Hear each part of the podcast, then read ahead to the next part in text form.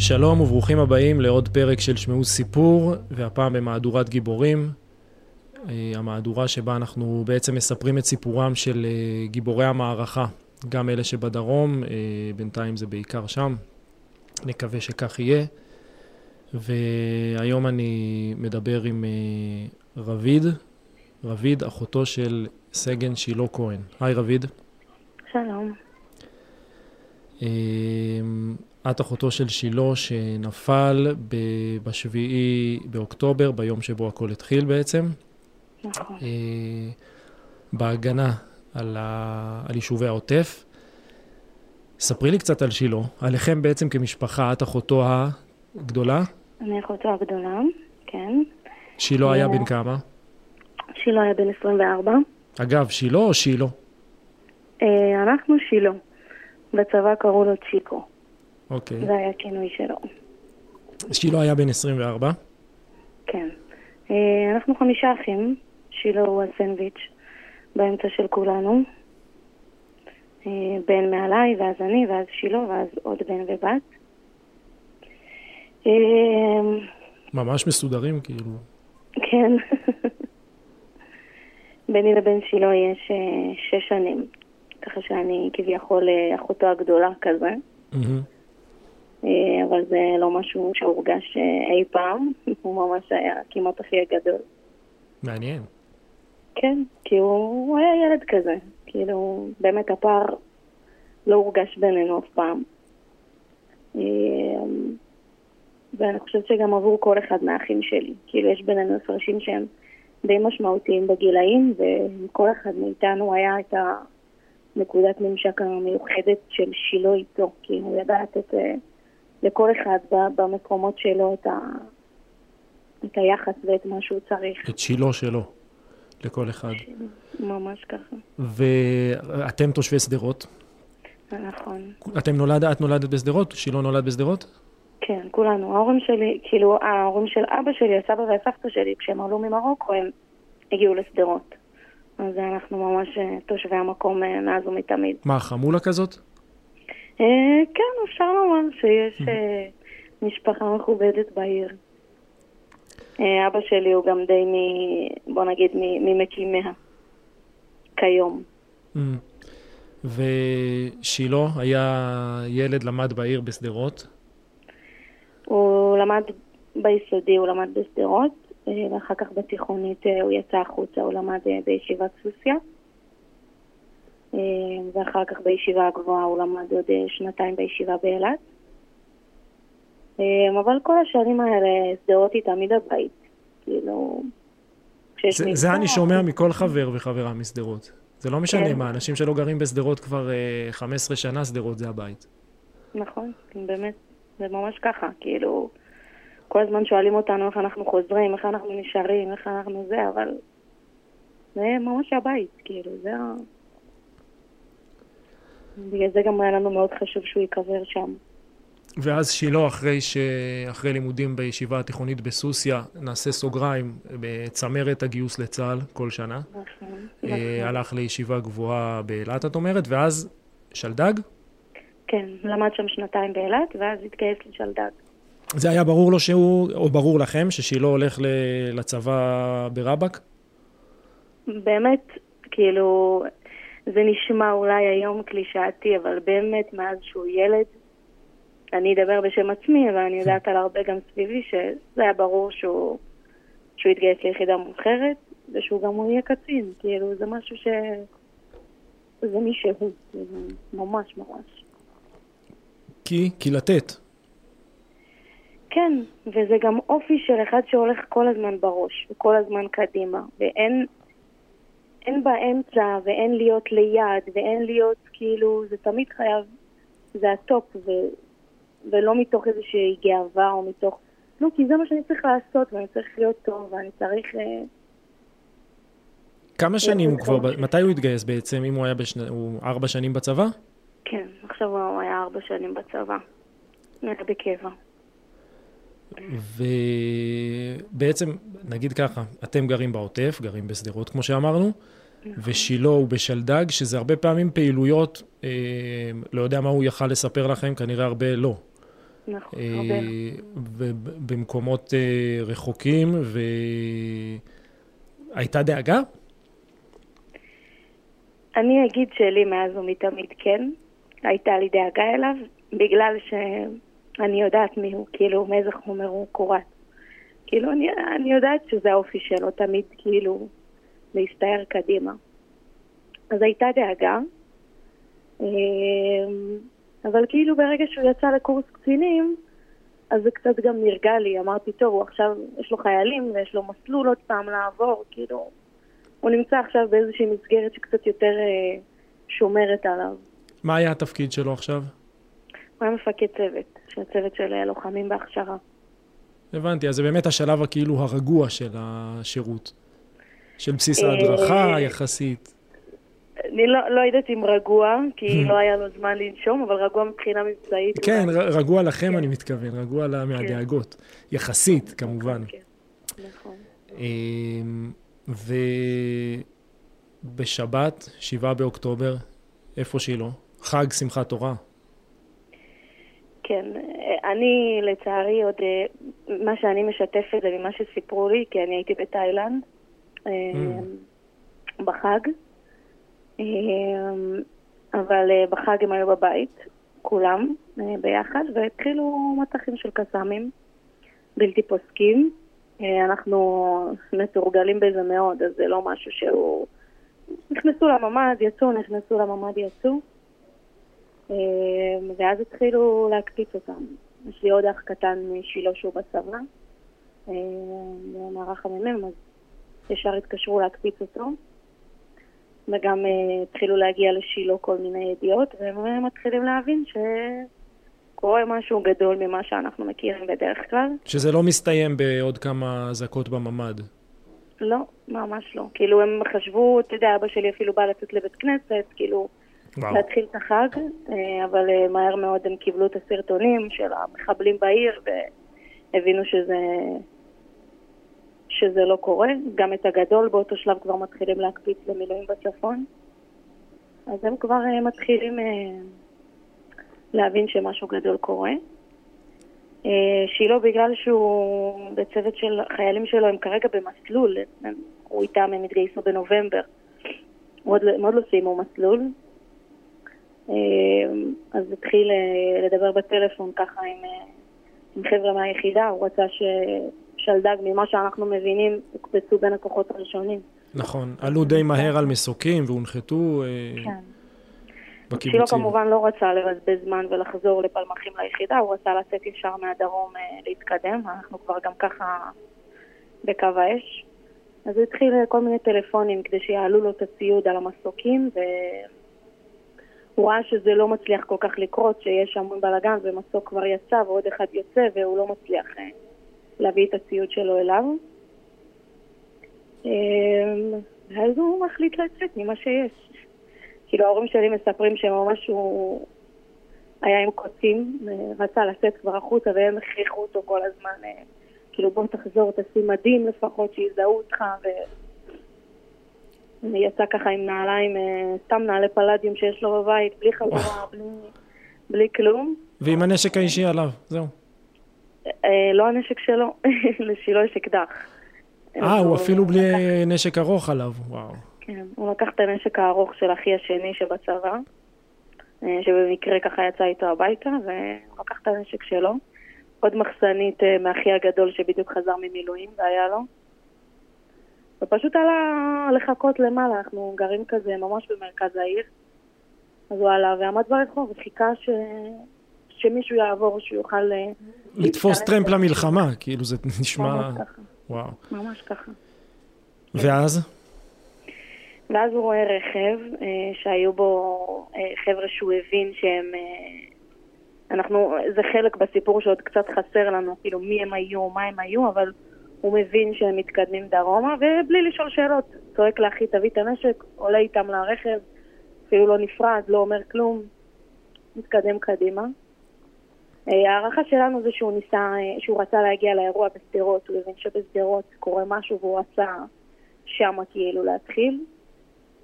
ובשלב הזה כנראה היה נראה שהאירוע כאילו בשליטה בתחנת משטרה, שיש כבר כוחות, אני לא יודעת בדיוק מה.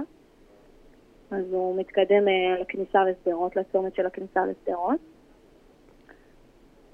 ושם בעצם נגיע איזשהו רכב סוואנה כזה של מטכ"ל, שמחזיר כנראה פצועים אחורה.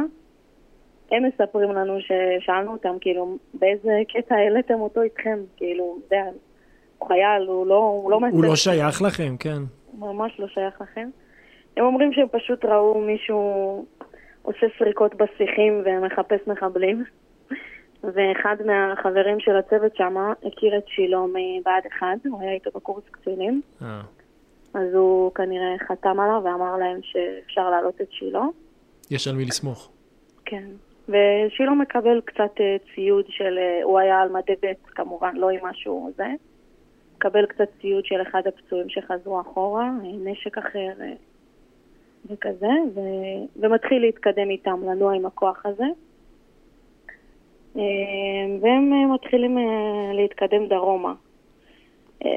שוב, אנחנו כזה די מקבלים כאילו מידע כזה, אז אנחנו מבינים שהיה להם כל מיני התקלויות בדרך.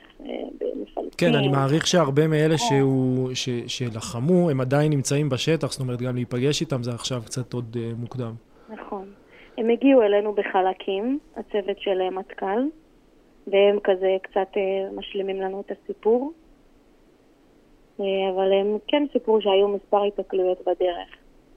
עד לשם הוא גם מספיק... קצת להיפצע בכל הפעמים, פעם אחת איזשהו ביד, פעם אחת ברגל, ו... תמשיך. כן. אומרים שהוא הוריד את המכנסיים, ראה שיש לו משהו ברגל, אמר להם, כל טוב, בסדר, אפשרי, מרים את המכנסיים וממשיך הלאה. הגיעו לצומת של קיבוץ סעד, אז כנראה הם פרקו שם, היה שם הרבה כוחות, וכזה ניסו להתחיל להבין מי נגד מי. שילה... פגש שם עוד איזה חבר שלו מהישיבה בסוסיה, אמר את הצמרת הזה, כן. אז עוד אחד שהוא מפקד צוות בדובדבן או משהו כזה, ומשגע אותו ש... ש... שצרף אותו אליו, אמר, קח אותי איתך, קח אותי איתך, והוא לא יכל, והצוות של מטכ"ל מספר לנו שהם כבר באו להתקדם, להמשיך בלחימה, והם רואים ששילה לא איתם, ולא רצו להמשיך בלעדיו, אז הם ככה חיפשו אותו וזה, והעלו אותו והמשיכו איתו ביחד לבארי. זאת אומרת, תוך היכרות של לא יודע כמה דקות, הם כבר מבחינתם רואה חלק מהצוות. כן, הם אמרו שכאילו, הם הבינו שהם לא ממשיכים בן אדם, שהם צריכים אותו איתם, שזה משהו ש... אני, אתה יודע, קשה לי, כאילו במונחים האלה, אני לא יודעת זה, אבל הם אומרים שהוא היה לוחם על. זה המילים שלהם. ואז הם מגיעים לקיבוץ בארי, שם גם היה התקלויות בכמה מקומות, עד שהם מגיעים לאיזשהו בית שככה גם מאוד השלמות שעשינו מסביב, אנחנו מבינים שהייתה שם שטופת, כאילו ממש רצינית, וקצת לא הצליחו להשתלט על האירוע. אז שילה מחליט לעלות על איזושהי טרסה קצת מוגבעת מהבית כדי... מנסות משם להשיב אש, ושם כנראה הוא חוטף את הפגיעה הקשה. ואתמול בדיוק דיברתי עם חבר'ה מעוקת שהיו שם במהלך הפינוי, וכאילו מפה זה כבר החלק שלהם, שהם מספרים שהם חברו לכוח הזה, שמבינים שקורה שם אירוע שהוא כאילו קצת לא, לא בשליטה וזה, והם גם חוברים לכוח הזה. מתחילים לפנות פצועים אחורה, באיזשהו שלב גם הם עולים לטרסה הזאת כדי להשתלט על האירוע, ובעצם מוצאים אותו שם, פצוע קשה כבר, וזהו, הם לוקחים אותו אחורה, ממש מספרים שפתאום מישהו מגיע עם קלנועיות כזה של הקיבוץ, וואו. ועם קלנועיות הם מפנים את החבר'ה החוצה לתאגד שהקימו בכניסה לפינוי של פצועים, והוא אומר שזה כבר היה נשימות אחרונות, ושם כבר קבעו את המוות שלו. ואת אומרת שאת בזמן הזה בתאילנד בכלל. אני בתאילנד, כן. אנחנו משפחה דתית, אז אני שומרת שבת, וחברה שלי שהייתה איתי העירה אותי ואמרה לי ש... שמשהו מטורף קורה, כאילו שיש המון המון קסמים והמון זה, וניסתה כזה קצת להעלים ממני את האידיוט כדי שאני לא אהיה ברחת. אבל בשלב כלשהו, ישראלים שהיו, אמרו לי סרטון של ג'יפ עם חבלים באמצע סדרות, אני מזהה את הרחוב. שזה מטירוף, זה הבית שלך. וזה באמת לצערי גם רחוב ליד ההורים שלי. ואני פשוט מתחילה לבכות ולא מפסיקה להגיד לה שאם הסרטון הזה נכון, אני יודעת ששילה אחי כבר לא בבית. אין סיכוי שקורה משהו כזה והוא לא יצא החוצה. ובאמת אני, למזלי, מחליטה להדליק את הטלפון ולהתקשר הביתה, שילה עוד עונה לי, הוא עוד היה בבית, ואני מתקשרת בהיסטריה ובוכה, ואומר לי, רביד, הכל בסדר, אנחנו בבית, אנחנו מוגנים, יש לנו נשק, אל תדאגי. ואמרתי לו, אתם יודעים, אתם מודעים למה שקורה, כאילו, הוא אמר לי, כן, כן, אנחנו על זה, אמרתי לו, שילה לי רק, בלי שטויות, תיזהרו, אל תזה, ואני בסדר, אני אדבר איתך, יש לי הרבה ממתינות מהצבא, כאילו,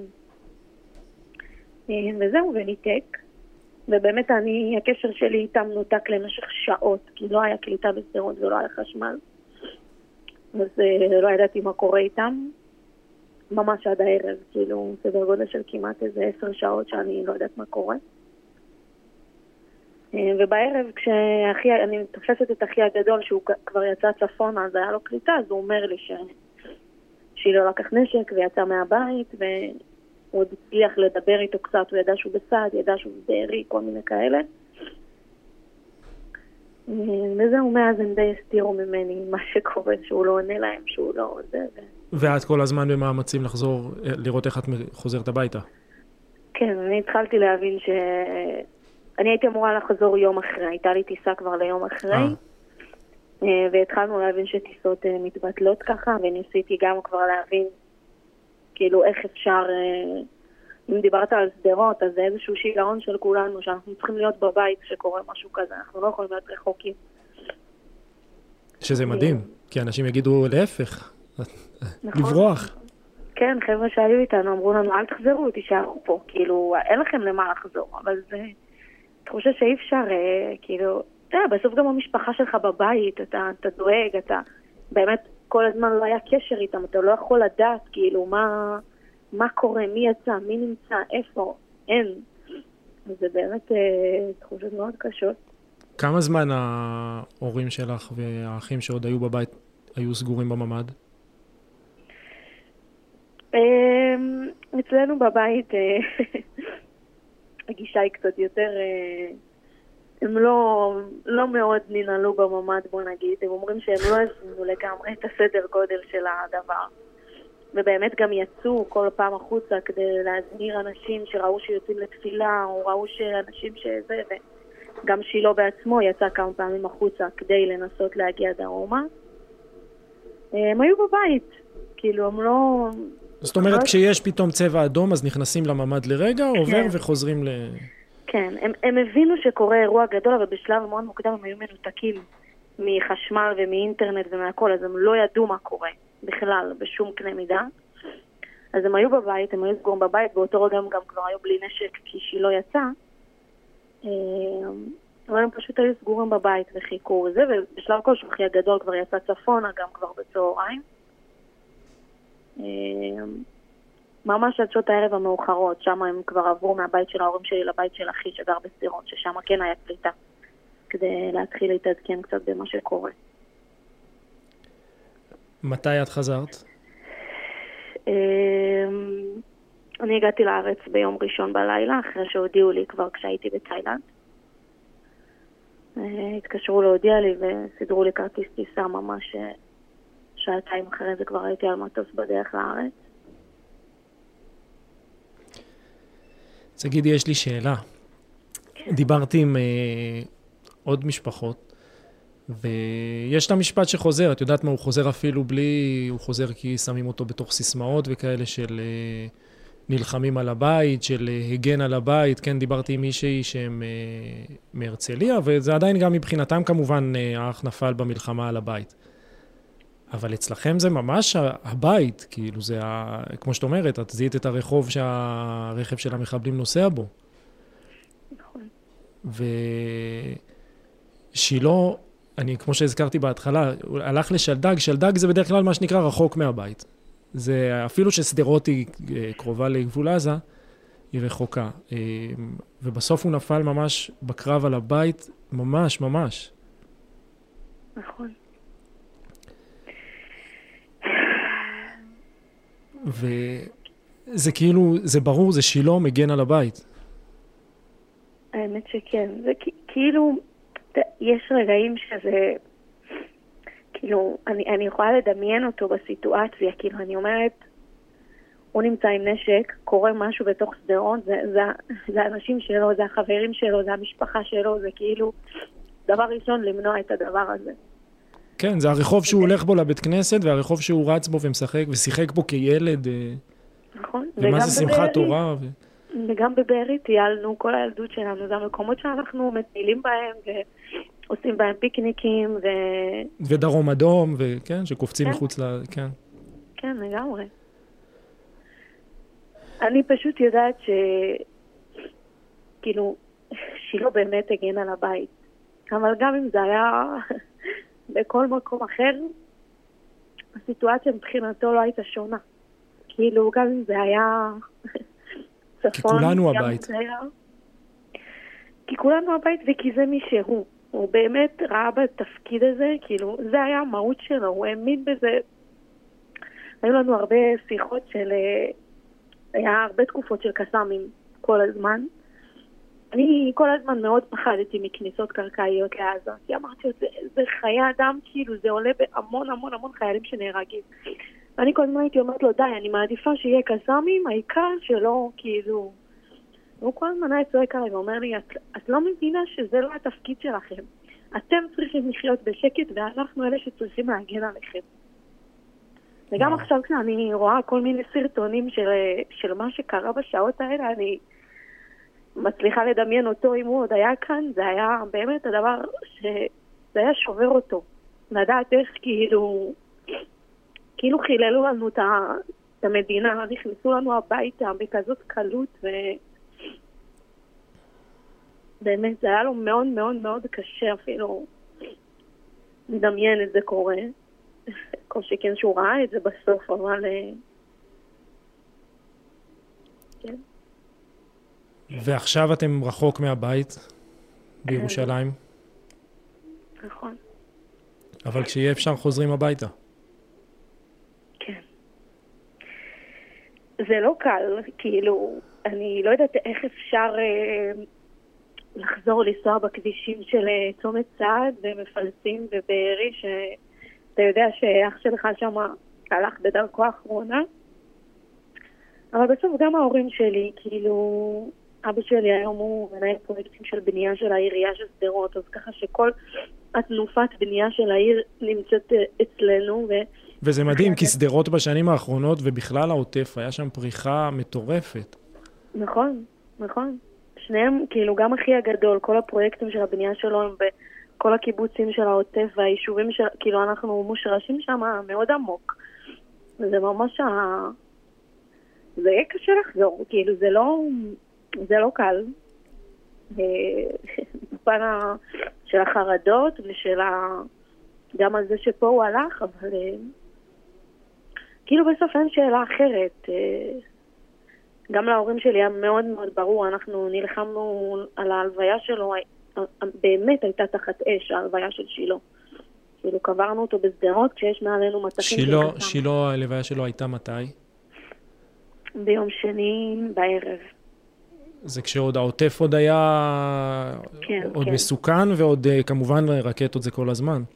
כן, אנחנו באנו לצאת להלוויה איזה שלוש או ארבע פעמים, וכל פעם החזירו אותנו הביתה, וגם כשבאנו לעלות היה מטח של רקטות, שעוד נפלו, שתיים נפלו ממש ברחוב שלנו, וגם כשהגענו לבית העלמין, גם שם היה עוד מטח של רקטות, אבל אני לא יודעת, אולי שילה שמר עלינו, ומרגע שהתחלנו את ההלוויה היה... היה איזה שעתיים של שקט שהצלחנו לעשות את זה ושכולם יחזרו בשלום. מה מחזק אותך עכשיו, רביד?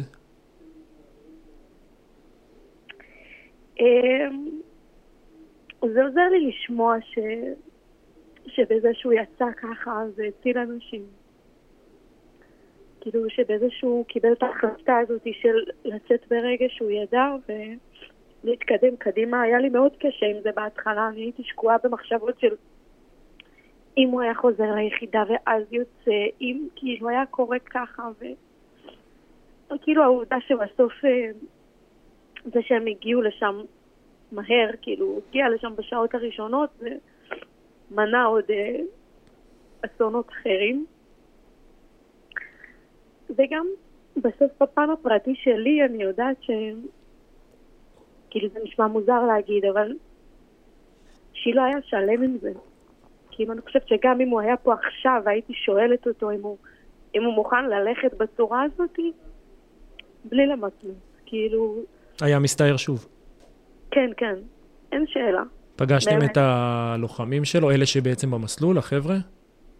לצערנו, כולם עוד בלחימה. זהו, זה גם משהו ששמעתי, שכמעט לא מצליחים לפגוש, כי כולם נכון. עוד באיר, באירוע. כן, כולם נמצאים בהכנות, בכינוס, שטחי כינוס וכאלה, אז לא הצלחנו עדיין לפגוש אותם, אנחנו כנראה כן נצליח לפגוש אותם בימים הקרובים. מנסים לעשות את זה, אנחנו מבחינתנו, כאילו, לא יודעת, מתי שאפשר, מתי שהם אה, יכולים, וכאילו, אני מנסה לדמיין לעצמי חייל צעיר שהמפקד שלו נהרג, ולהמשיך אחר כך ללחום, זה נראה לי דבר שהוא לא נורמלי בשום צורה. אה, אבל אם זה יחזק אותם לראות אותנו, אז אני מקווה שנצליח לראות אותם. אבל כרגע באמת... אה, מגיעים אלינו ההורים שלהם והבנות זוג שלהם, וכאילו כל ה... כל אלה שלא בשטח. כן, הם שולחים אותם אלינו, הם הגיעו לשבעה כל הזמן, ממש. מילואימניקים מאוד מאוד בוגרים של היחידה, ש... שבהלם בכלל מהסיטואציה שיש להם נופלים באמת. זה מאלה שמגיעים אלינו. וכשיגמר, כנראה, בעזרת השם שיגמר, יהיה בשלום לכולם. תראי, אני, אני נתקלתי ברשת בדברים שכותבים, ושלא נשמע שנגע בהרבה מאוד אנשים ב, בחייו הקצרים. באמת שאתה כאילו אומר, בסוף זה ילד בן עשרים וארבע, כאילו, אבל איזה הספק. טוב, רביד, תודה רבה לך. חיבוק גדול מאיתנו. תודה רבה לכם. ושיהיו בשורות טובות. אמן. תודה.